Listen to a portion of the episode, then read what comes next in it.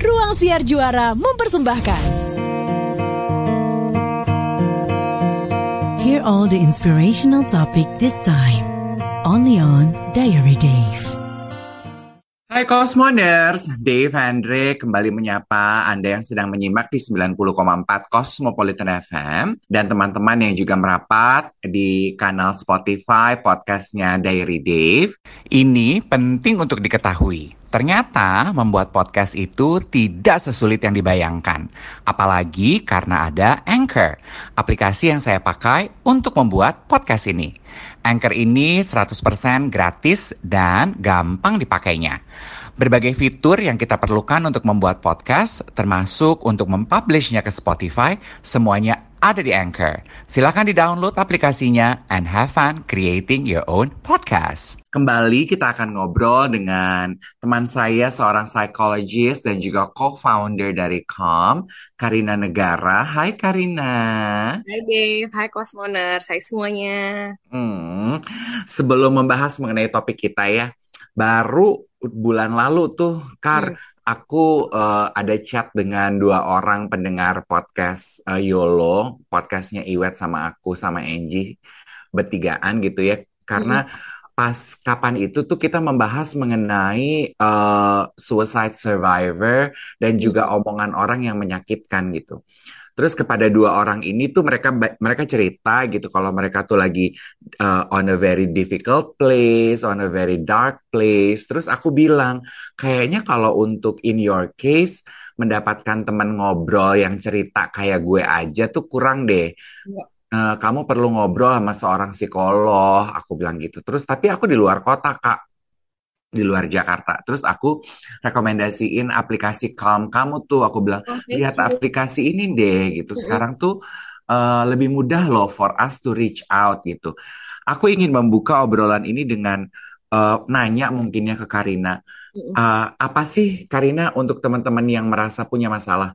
Bedanya ngobrol, curhat, cuman dengan teman atau sahabat, dengan berkonsultasi dengan seorang psikolog. Mm-mm. Bedanya di beberapa masalah mungkin tipis ya gitu. Hmm. Uh, tapi di masalah yang benar yang Dave bilang udah sampai depresi, kecemasan yang lebih dalam, yang udah sampai misalnya self harm, apalagi sampai suicidal thoughts, itu bakal kerasa banget bedanya. Aku bisa hmm. bilang mungkin akan di situ bedanya. Tapi kalau emang ya yang curhat-curhat aduh cowok gue aduh mantan gue mungkin rasanya hmm. mirip ya mungkin hmm. gitu tapi uh, bedanya adalah tentunya psikolog itu train ya kami hmm. ini uh, sekolah nih gitu sekolah hmm. bertahun-tahun uh, belajar mendengarkan dengan profesional satu hmm. itu jadi ada skill-skill yang mungkin sahabat kamu nggak punya dan hmm. bukan salah dia dia nggak punya ya gitu hmm. jadi jangan uh, bete juga sama sahabat kamu kalau dia masih OTW jadi pendengar yang baik gitu deh aku bilangnya. Tapi kalau iya kan karena masih ada harapan kok teman kita jadi pendengar yang lebih baik. Tapi kalau psikolog udah profesional dari awal dia sudah pendengar yang baik. Jadi mm -hmm. uh, bakal langsung terasa atau merasa didengarkan gitu. Sedangkan mm -hmm. sama teman bisa jadi karena nggak maksud apa-apa loh ya, tapi ada ngerasa dijudge sedikit. Mm -hmm gitu mm -hmm. ya. Terus teman kita tuh saking sayangnya sama kita kadang langsung ngasih solusi. Mm -hmm. Padahal mungkin kita lagi nggak butuh solusi gitu. Kita mm -hmm. lagi butuh didengarkan aja. Jadi satu bedanya itu dua bedanya uh, justru netral ya kalau sama psikolog. Mm. Kalau sama sahabat kita sama teman kita kan dia udah kenal kita cukup lama tuh. Mm -mm. Jadi bisa jadi kitanya sebenarnya ada salahnya nih di suatu masalah gitu ya di suatu keadaan kita ada perannya di mana kita salah.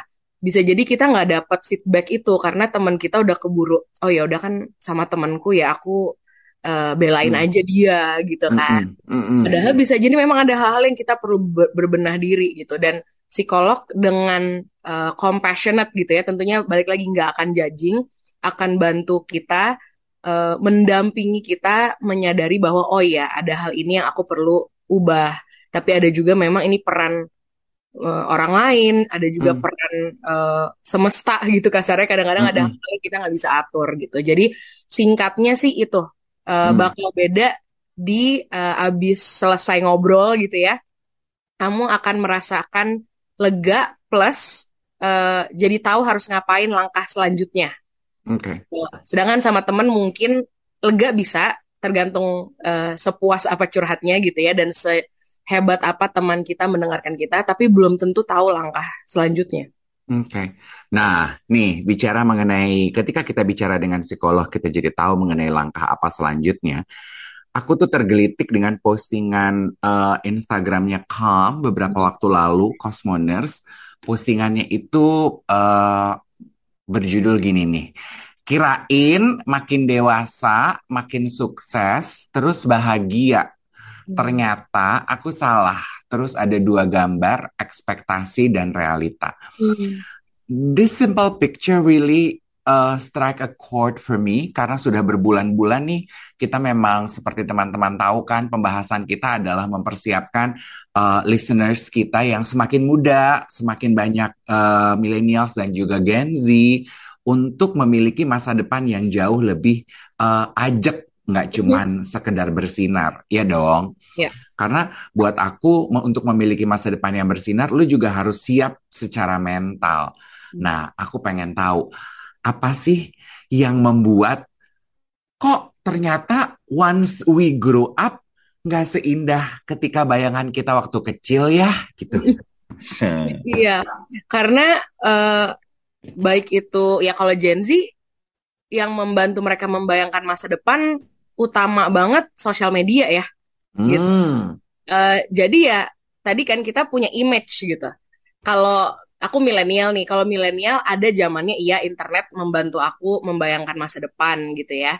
Tapi ada juga masanya waktu aku masih kecil sampai umur tertentu belum ada internet gitu ya.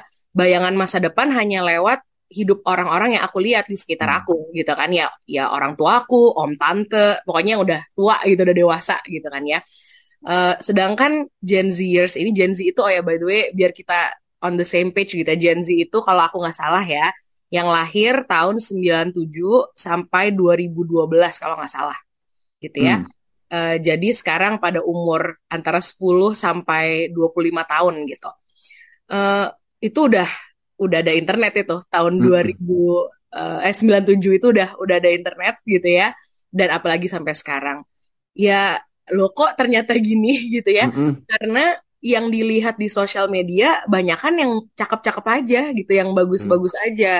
Mm. Bukan kebohongan, aku selalu bilang kalau di sosial media itu selama emang orang yang membuat konten jujur ya, mm. dia bukan bohong, tapi memang kita curated ya. Kita mm. hanya pilih yang bagus aja yang kita post. Mm. Jadinya yang ngelihat juga ngelihat yang bagus aja. Mm Nggak lengkap intinya gitu. Hmm. Makanya kaget ketika masuk ke dunia nyata, ke dunia hmm. dewasa itu, lo kok nggak ada yang bilang ke gue bakal ada masalah ini, hmm. lo kok waktu ya kirain itu kirain bakal happy happy aja, karena yang dilihat yang happy happy aja. Okay. Gitu. Hmm. Uh, semoga ya uh, ini udah jadi ngasih harapan gitu, cuman ya semoga teman-teman uh, Gen Z juga punya panutan gitu kali ya, mm -hmm. baik itu sosial media, baik itu orang nyata di hidupmu gitu ya yang bisa bantu ngeliatin bagian yang nggak enaknya juga supaya imbang aja. Hmm, tuh supaya imbang, semoga lu punya panutan yang bisa ngasih lihat hidup itu tidak selamanya manis. Hmm, Kayak bayar bensin mahal gitu misalnya ya, bayar listrik mahal, uh, air segala macam itu bisa hmm. jadi seorang Gen Z itu tidak tahu bukan hmm. karena dia bodoh atau apa pun ya gitu, karena dia nggak ada yang ngasih tahu ke dia bahwa nanti waktu dewasa mm -mm. pengeluaran tuh banyak ya nak gitu mm -mm. deh gitu ya mm -mm. karena yang nggak ada aja yang ngasih tahu gitu karena yang dilihat cuma sepatu baru tas Hidden baru gem. Hmm, kafe baru gitu kan itu boleh bukan yang nggak boleh tapi mm ya boleh ke situ kalau udah bayar listrik ya gitu. Oke, kita akan lanjutkan Diary Day bersama Karina Negara. Stay with us. Kita lanjutkan dari Day bersama tamu kita psikologis dan juga co-founder dari Calm, Karina Negara. Nah, aku setuju tuh bahwa uh, apalagi dengan algoritma sosial media ya Karina ya. kan algoritma itu seperti kita ketahui ya Cosmoners menyuguhkan konten-konten yang lu demen. Jadi Hmm. seumpama lu sukanya basket, algoritma langsung membaca tuh, oh si A1-nya tahu tuh, oh gue tongolin terus deh konten basket. Yang ada per- persepsi lu terhadap dunia, oh the world is only as colorful as what I like and desired them to be. Begitu Iya. lo grow up, pergi ke kantor, masuk ke dunia nyata dan dunia kerja, nggak gitu Jack. Dunia tuh Mm-mm. nggak, dunia tuh penuh dengan orang yang kadang lo nggak suka gitu ya Karina ya. Mm-mm. Things that you don't like, you need to suck it up. Gitu. Yes. Pertanyaannya, berarti apa yang harus kita persiapkan atau kita bantu persiapkan kepada Gen Z supaya mereka bisa lebih hmm, pemahaman mereka terhadap dunia jauh lebih real? Mhm. Eh, ini aku nggak tahu yang dengerin adakah yang orang tua gitu ya. Hmm. Orang tua dari para Gen Zers ini ya gitu. Mm-mm. Eh, karena ya aku psikolog klinis anak dan remaja eh, secara formal ya gitu. Itu S2 aku itu gitu. Jadi ya selalu aku berharapnya dimulai dari rumah gitu. Dimulai dari orang tuanya karena tadi kan si anak-anak ini ya si adik-adik Hmm. ini gitu ya. Mereka perlu guidance gitu. Itu adalah eh, realitanya. Mereka nggak bisa disuruh dari awal gitu ya, disuruh "Ih, Hmm. cari tahu sendiri gitu. Nggak bisa Hmm. mereka dari lahir ya kita semua ya sebagai anak dari lahir butuh dipandu dulu baru Hmm. sedikit-sedikit dilepas suruh belajar sendiri suruh merasakan sendiri iya Hmm. gitu jadi kalau buat aku nomor satu dari orang tuanya Oke. gitu Eh, kalau masih bisa gitu kan tadi ini kan range-nya umur 10 sampai 25 kan Mm-mm. nih gitu. Mm-mm. Jadi masih ada ya setengahan tuh yang yang masih di rumah masih ada orang tuanya full di rumah gitu misalnya baru yang ya kita nanti kita bahas yang si yang udah agak gedean ini mesti gimana nih yang mungkin udah merantau mungkin udah ngekos gitu ya Eh, kalau yang yang kecil-kecil masih eh, di orang tuanya ya gitu di mana berikan mereka ruang aman buat bertanya gitu ya berikan mereka ruang aman buat explore eh, cobain ini itu dengan aman balik lagi aman artinya dengan pengawasan gitu kan Hmm. ya dan dengan izin gitu biar mereka nggak perlu ngumpet-ngumpet nyobain ini itu gitu ya nggak perlu bingung juga eh, apa namanya tadi kan cuma di internet gitu ngeliatnya yang bagus Mm-mm. doang gitu kan kan perlu ada mama atau papanya buat ngasih tahu oh ya ini dia liburan tapi buat buat bisa pergi liburan sering-sering itu kita perlu kerja loh gitu misalnya Mm-mm. Mm-mm. gitu. Mereka kan mungkin nggak tahu itu cuma minta, mah mau liburan, mah minta mainan baru gitu. Ya dikasih tahu bahwa uang itu perlu dicari gitu kan. Misalnya Mm-mm. seperti itu, itu singkat aja untuk satu hal gitu. Buat Gen Zers yang sudah lebih besar nih ya, yang umur 20-an gitu ya, lulus SMA, lagi kuliah, lulus kuliah baru mulai kerja pertama gitu. Yang perlu kalian eh, kalau aku saranin gitu ya, itu tadi coba cari sosok eh, mentor gitu kali ya. Hmm. Eh, nggak harus terlalu jauh lebih tua nggak juga gitu. Ya mungkin ya minimal eh, 3 sampai 5 tahun di atas kita gitu ya, Hmm. yang udah duluan ngejalanin hidup Hmm. gitu. Eh, dia bukan berarti hidupnya harus sempurna gitu Mm-mm. ya, karena hidup dia juga mungkin jatuh bangun. Tapi ya itu dia belajar dari orang yang hidupnya jatuh bangun bikin kita lebih realistis sebenarnya. Oh, I like that. Iya, daripada oh ya udah aku ngefansnya sama hidupnya sempurna gitu ya. Buk- balik lagi, bukannya nggak boleh.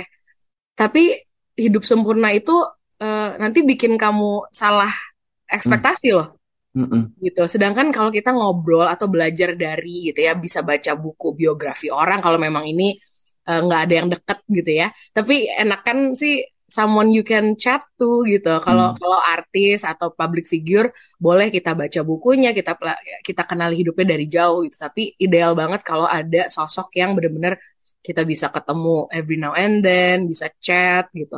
Itu wah eh, aku sih merasa itu helpful banget menjalani hidup gitu. Kalau itu idealnya bisa orang tua kamu sendiri, that's nice gitu ya.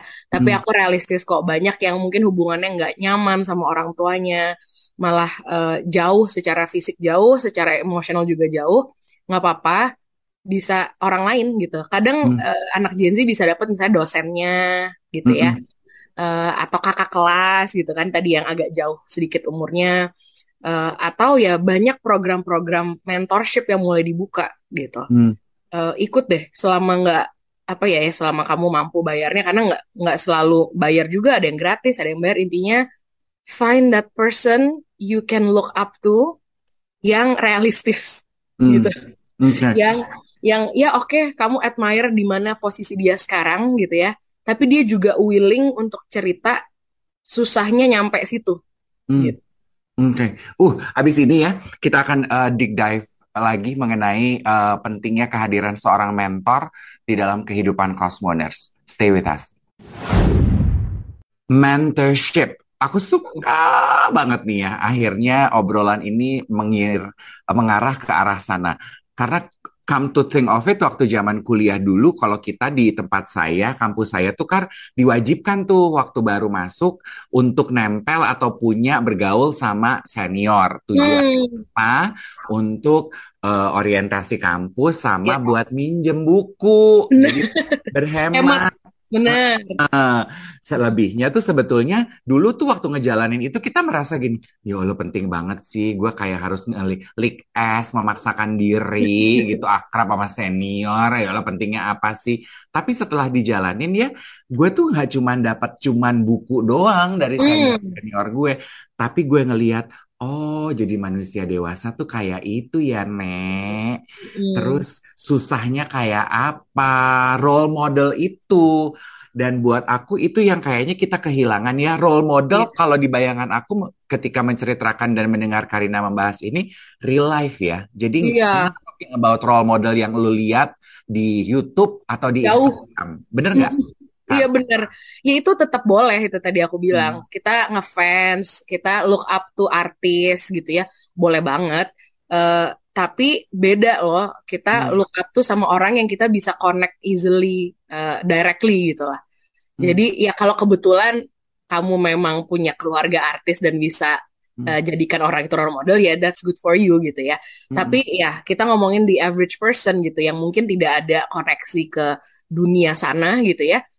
Dan get closer to home aja gitu. Maksudnya mulai di lingkungan kamu dulu gitu, lingkungan pertemanan bisa jadi sepupu juga Mm-mm. bisa loh. Aku lagi mikir-mikir iya siapa lagi ya gitu ya. Tadi kan selain misalnya dosen eh, terus apa namanya kakak kelas gitu ya. Mm-mm. Sepupu kita yang lebih tua gitu kan ya.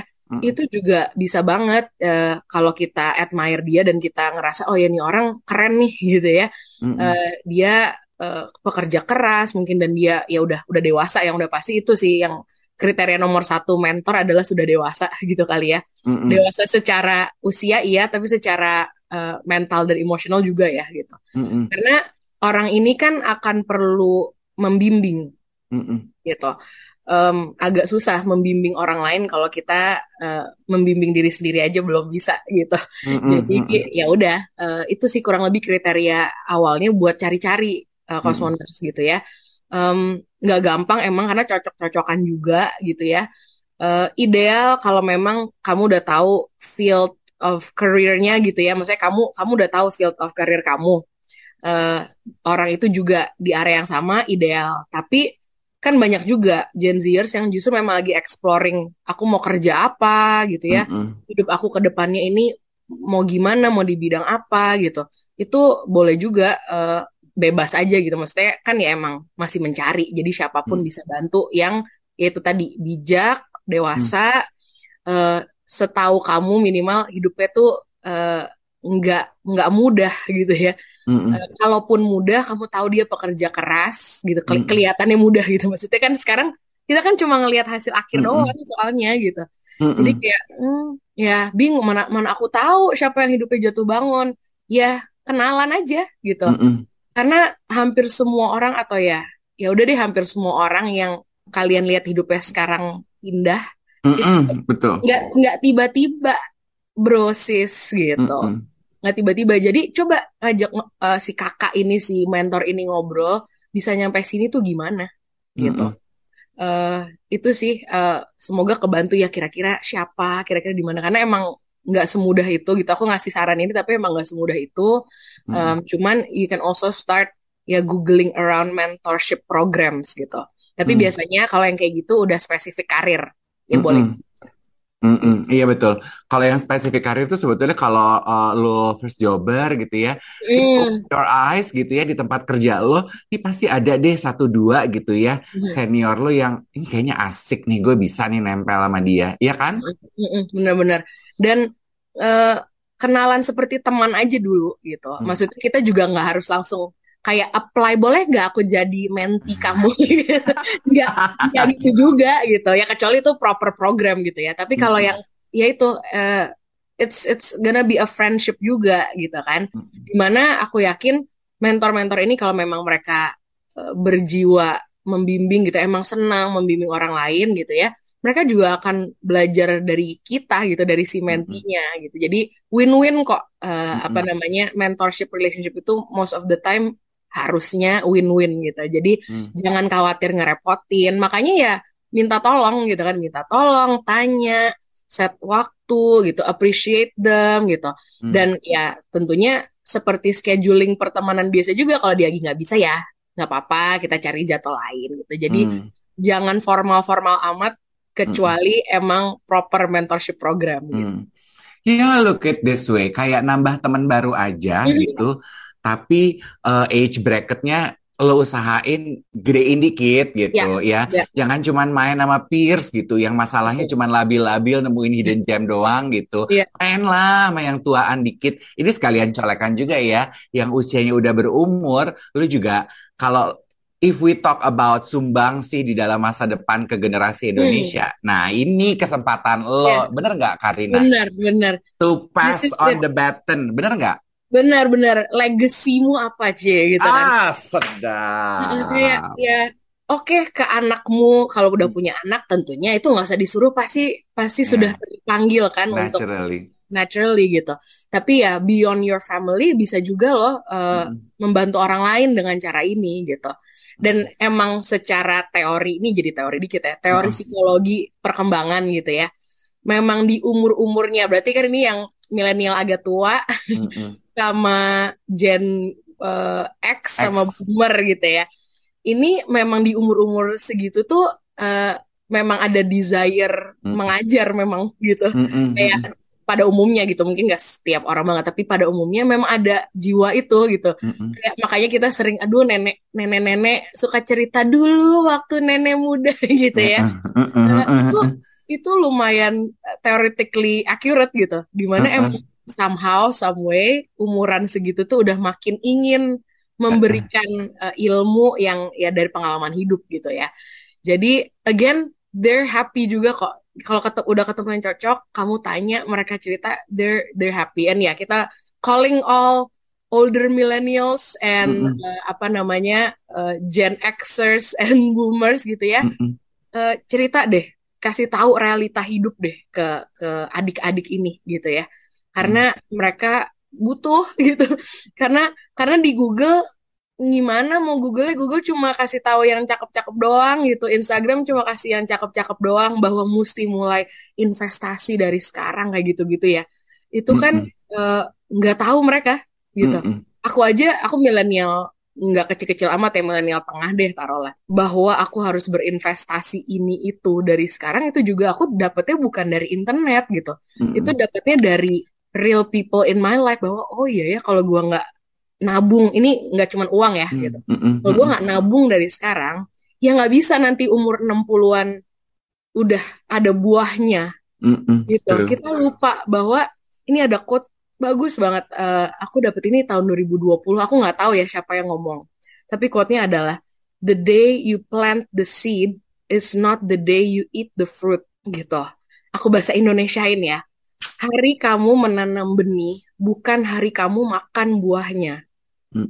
itu aku waktu baca itu nemu quote itu kayak gila gitu Mm. bener banget sedangkan kita ya pun aku gitu nggak usah Gen Z maunya cepet-cepet mana buahnya gitu Mm-mm. kan instant kan maunya kayak Mm-mm. dia udah makan buahnya aku juga mau gimana cara aku makan buahnya dengan cepet iya Mm-mm. nanem sis dari sekarang gitu Mm-mm.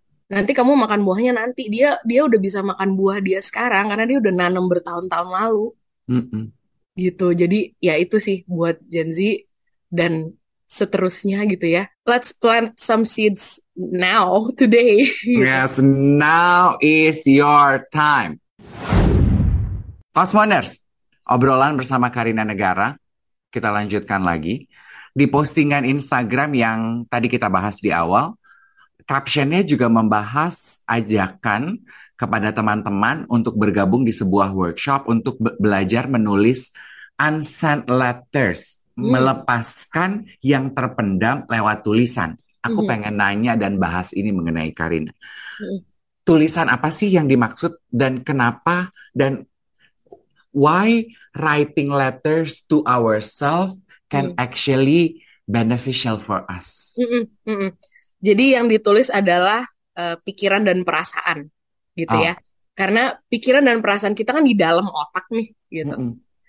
Kalau nggak dikeluarin bahaya, gitu. Bahaya ke fisik bisa, maksudnya kita bisa sampai ngerasain beberapa gejala fisik, gitu ya. Dan ya lebih dari itu bahaya ke psikologis kita gitu. Kalau hmm. yang dirasakan dan dipikirkan tidak diekspresikan okay. gitu, dipendem aja gitu.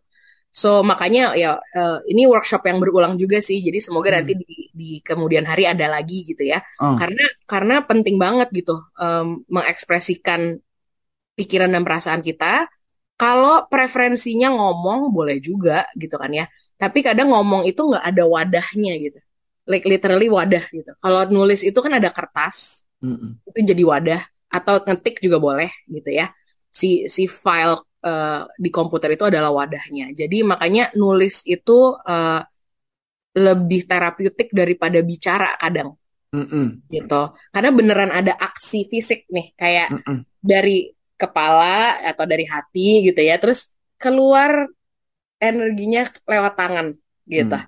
makanya nulis tangan lebih mantep lagi daripada ngetik kalau buat aku yeah, gitu. dan sedangkan that art of like writing handwriting mm mulai mulai hilang gitu kan ya. Mm. uh, karena orang maunya ngetik biar cepet gitu. Kalau aku diary aku aku masih punya diary by the way sampai sekarang gitu. Karena journaling lah kita nyebutnya ya. Uh, is so important dan aku journaling masih preferensi aku tulis pakai pen ke kertas ke buku gitu. Uh, bukan ketik gitu. Karena itu tadi perlu dikeluarin dengan aman tentunya. Mm. soalnya okay. kalau misalnya uh, asal keluarin asal orang yang baca, asal wadah gitu ya di sosial media misalnya, di status, di apa. Itu mungkin awalnya lega tuh sama sensasinya sama hmm. oh keluar lega gitu kan hmm. ya. Tapi kan efek setelahnya uh, beresiko tuh. Hmm. Uh, what's on the internet stays on the internet gitu kan ya. Hmm. Sedangkan kalau kita journaling, kita nulis surat ke diri atau ke orang lain tanpa harus dikirim by the way kalau nulis surat hmm. gitu uh, itu aman orang nggak ada yang lihat gitu ya. Hmm. yang lihat kan kamu aja gitu. Atau bisa dibawa konsultasi ke psikolog juga boleh gitu. Aku kadang hmm. saranin gitu.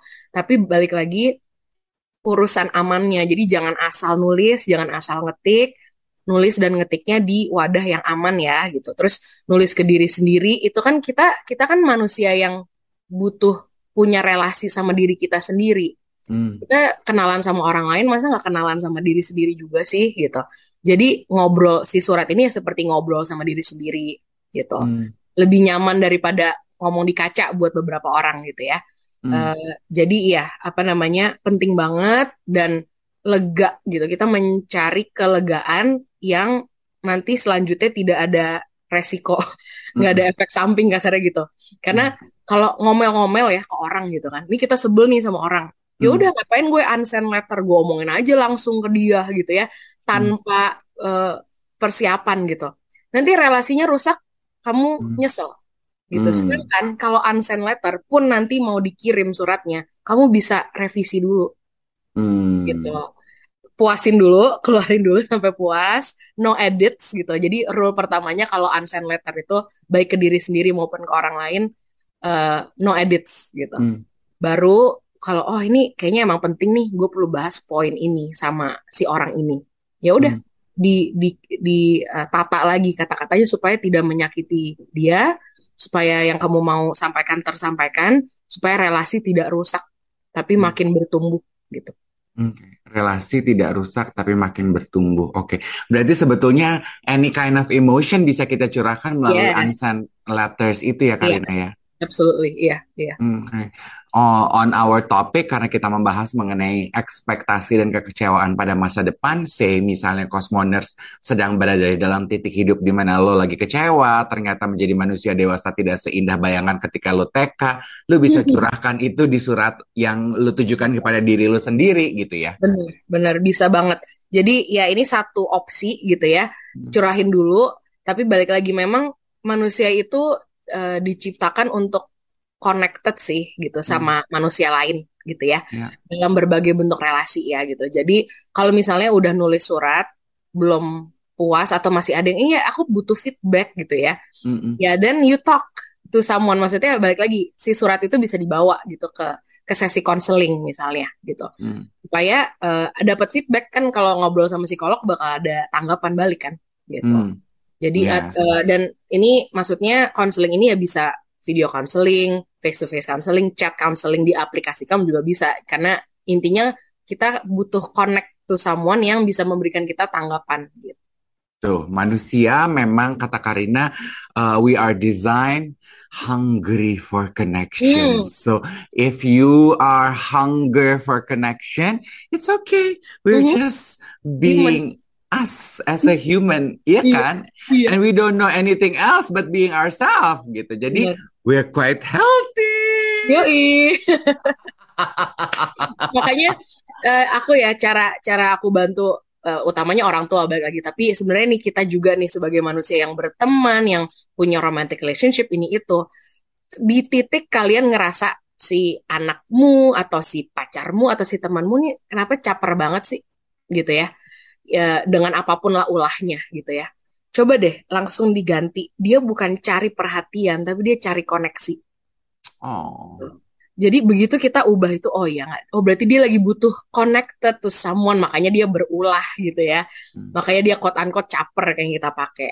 Dan let them connect gitu. Jangan hmm. justru kayak jangan nggak usah caper deh gitu ya. Mm-hmm. itu malah kita memutus koneksi sedangkan dia lagi butuh banget koneksi gitu. Mm. dan dia bingung mungkin cara mintanya gimana makanya nyebelin gitu ya kasarnya. So yeah the next time you see someone you love eh caper gitu sebel gue gitu ya. Ingat ingat kata-kataku gitu ya bahwa dia bukan cari perhatian tapi dia cari koneksi. Kalau kamu lagi bisa kasih kasihlah gitu kalau kamu lagi nggak bisa kasih karena kamu sibuk atau apa, bilang boleh nggak kita ngobrolnya atau ngapainnya nanti ya jam segini atau weekend ini gimana kita ketemuan gitu intinya ya jangan didiemin juga tapi kalau kamu lagi nggak bisa for whatever reason tapi dicari waktunya untuk make that connection. Hmm. Ah, I'm going to end on that beautiful note. Karina, Thank you once more untuk memberikan teori yang sangat applicable dalam kehidupan keseharian kita buat cosmoners yang membutuhkan koneksi yang meaningful dan juga feedback yang berarti ditunggu oleh teman-teman psikologisnya Karina, serdadu-serdadunya Calm di aplikasi Calm. DM atau ah di Instagram gitu ya, ya. Kar? Iya, ke kalau mau tanya-tanya ke @get.calm, calm with a K. Yes. Thank you for sharing. Bye, darling. You're welcome, Nada. Thank you for listening. See you on the next episode.